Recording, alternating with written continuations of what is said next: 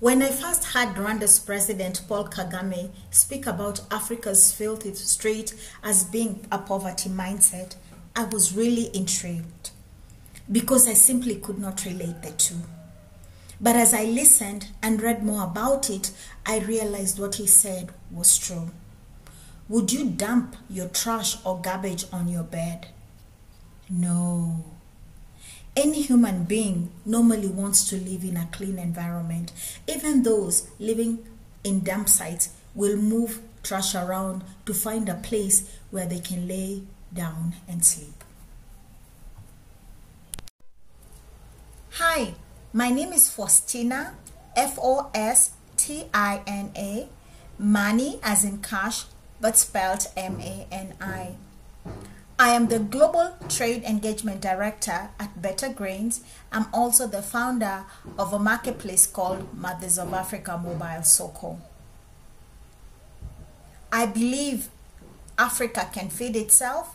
I believe Africa can profit from agricultural trade, and that is why I am championing for a market revolution that favors Africa. So, why are Africans so quick to throw, to throw away trash anywhere? The truth is because we see it as someone else's problem and responsibility. Visiting Nairobi's dump site did something to me. It bothered me and caused me to think of ways to reduce my trash and garbage. Nairobi, like most urban African cities, is faced with people with complete disregard to where they throw their trash. Yet are the first ones to complain when the sewer sewage is blocked and access to their homes is flooded. Speaking of sewer system, there was a time bus sewer system overflooded and ran on the streets of Nairobi. Things have since improved with new road constructions and improved water drainage systems. Unfortunately, Nairobi's residents have complete disregard for the sewage system, and it's not unusual for people to throw their trash inside the water drainage systems. Why? Because they don't care and often think of it as someone else's problem. Even for those organizations who pay for garbage collection services, never really care to think about where is the trash being dumped. Whenever I see someone throw away trash, I'm very quick to get offended. And we, if within my reach, I normally ask them, if your mother was the one cleaning up, cleaning up the streets, would you freely trash the streets? Of course, they get embarrassed, but then they just disregard. This is a huge problem in Africa, yet in many Western cities, it's not an issue. And I cannot help and wonder why is Africa different? So, the more I began to see dump sites similar to Nairobi's Dandora dump sites in many African urban cities, I, I got more bothered. So I decided to deliberate to be deliberate in reducing the amount of trash that I throw out and also began re recycling wastewaters. And that is how my amazing journey of urban farming began. My first step was to reduce the amount of water waste running down my drainage system into the sewage system. It was my small way of thinking of how I'm going to reduce water waste running into Nairobi's sewer system. So I started collecting the wastewater from my washing dishes and laundry and simply started pouring it on my grass. When I realized how much water I was dumping on my grass, I decided to use it to grow fruits. So I started collecting seeds from any fruits that I ate. Before long, I had collected mango seeds, custard apple seeds, orange tree, orange seeds, which I planted into plastic bottles. Yes, plastic bottles, because I was very bothered and continue to be bothered by the amount of plastic bottles we, we throw out. While there are various initiatives for recycling the plastic bottles in our in our products, I still felt I was it was important that I do my part. I know there are various initiatives where they are collecting plastic waste and, and converting them into different materials. But I still felt that I needed to do something. And so I decided to use the plastic bottles to grow my fruit seedlings. My first attempt failed because it takes a while to form a habit. But I kept trying, and in the process, I managed to grow five mango trees, three avocado trees, one custard apple tree. A pawpaw tree and a lemon tree sprang up from where I was dumping my wastewater on the grass. The journey was not a smooth sail. There were many mistakes, especially with regard to agricultural husbandry. I did not know that trees, especially fruit trees, do require a provider and a protector role that is similar to that of a husband, hence the term agricultural husbandry. Yes, trees do require someone to not only provide them with proper nutrition in addition to water, but also to ensure that the fruits, the trees are free from diseases and especially term, termites that are co- by consistently examining the roots to ensure the fruit tree stems are not under attacks from pests. I since learned that trees, especially fruit trees, do communicate through their leaves. The realization of, of my success finally came one day when I realized my trash was so little that it kept on being blown away ending up on my neighbor's pile. I honestly had not realized how much progress I had made, and at that point, I had to let my garbage collector know that I would no longer be paying for garbage collection because simply I had nothing to throw away. My journey to a clean Africa has seen me become an African Aba farmer. Now, that is how my Naigal gone, gone farmer story began. Yes, I'm a Nairobi girl who's gone farmer in an urban city. Being an urban farmer has been wonderful. I have learned a lot. I have failed a lot, but I've also enjoyed amazing fruits that have caused me to start my path of planting more fruit trees, not only in cleaning up Africa, but also as my contribution in the reduction of greenhouse emissions. That is how I am contributing towards global warming and climate change by reducing reduction of carbon emissions. When I visited the Dandora dump site, which is Nairobi's largest dump site, I could not breathe. The horrible smell, not to mention the pollution that left me with a headache that lingered for hours. That day, waste management could no longer be other people's problem or the government problem. I had to take full responsibility for contributing to the problem. Paying a few Kenyan shillings was simply paying someone to expedite the problem. In this series of Naiga Gone Farmer, I hope to inspire you to start your own do it yourself project on cleaning up your environment by eliminating your trash and using wastewater in agriculture. Imagine if each and every one of us took up this challenge. Africa would not only be clean, but would be food secure. A compost pit is the second element of my Clean Up Africa effort. I basically decided everything that could decompose would be thrown into a pit, which was a, a deep hole I dug in my backyard. So all my food waste went into the pit, including bones. All the waste from my cereal shop also went into the pit. I had noticed a lot of insects and worms in my compost pit and started wondering what I could possibly do with them. Then I remembered Miss Christine Guku, the proprietor of Mbaitu FM, had shared with me how her mother used to grow worms to feed her traditional free range chickens. It is an old African traditional practice for chicken feeds which seem to have been forgotten by many.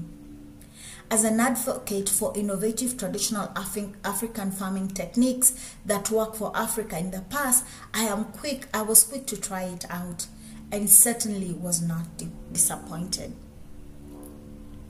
The compost pit is how I ventured into poultry farming. I noticed my neighbors' chickens were constantly in my compound. Secondly, I was getting tired of constantly cleaning after them, especially when my pleas seemed to fall on deaf ears. So one day a hen emerged out of a shed that was on my on my backyard with so many chicks. I was surprised and also amused because I had not realized my compost pet had led into a new agricultural opportunity of free range organic chickens. Was I successful with the free range chickens? Well, I failed miserably. A story for another day. My problem is that I had to deal with wild cats, and so I decided I wanted something that would be strong enough to fight cats. So when I saw my sister in law's turkey putting a fight with her cat, I realized I had found my solution. So I bought a male and a female turkey from her, and that is how my turkey rearing project started. It has been one interesting learning journey that seemed to to always open up an agribusiness opportunity for me, which I continue to treasure every day. The first night in Nairobi for my free range turkeys was a smooth sail.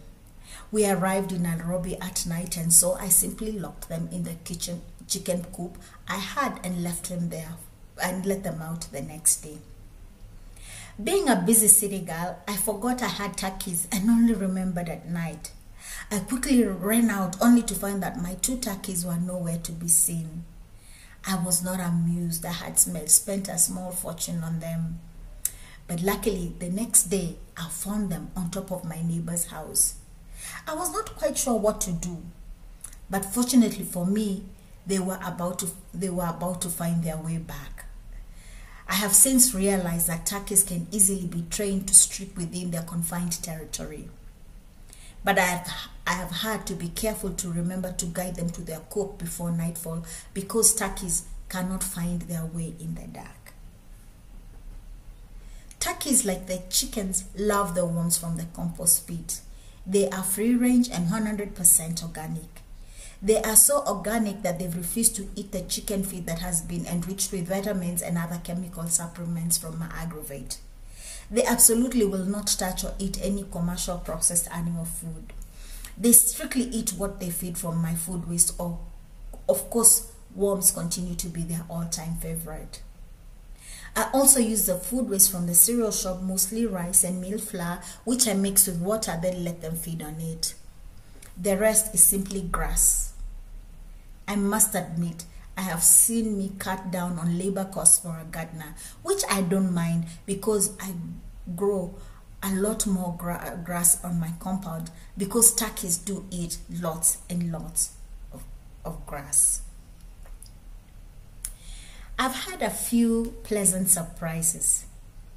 My compost pit did not certainly did not let me down. One morning I saw a strange plant. At first I thought it was cassava. Only as I continued to water it did I realize it was a pawpaw tree. Hey, I'm a city girl. I have never grown a pawpaw tree before. My pawpaw tree eventually grew to give me some nice organic pawpaws, which I sold at the shop, and to date, my customers continue to ask for those pawpaws because they were organic. They were different from what was on the market. What happened to my pawpaw tree? Well, I think I may have overwatered it, or termites may have eaten it from the roots because one day it stopped producing fruits and just dropped dead. I'm happy to report a new pawpaw tree has sprouted not very far from where the pawpaw tree was.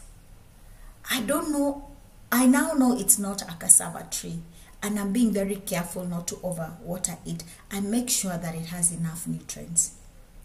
I have since learned that the trees of the of the of the leaves of the tree will always give you clues about the health of your plant. Other plants have also evolved from the compost pit, which include a lemon tree, a wild weed which I thought was groundnuts. Why? I threw some groundnuts on the healthy soil from my compost with the hope that I would harvest a few groundnuts. So when I saw this strange weed crawling all over the healthy compost, I thought it was groundnuts. only for someone to burst out in laughter, tearful laughter. Because what I thought was groundnuts was actually weed. Like I said, I'm a city girl. I have never planted groundnuts before, but I like the way the weed was fast spreading. So I decided to let it crawl over all over my chicken mesh, which I used to fence the turkey coop, which much to my surprise has become a very beautiful shade, not just for the turkeys, but for me as well.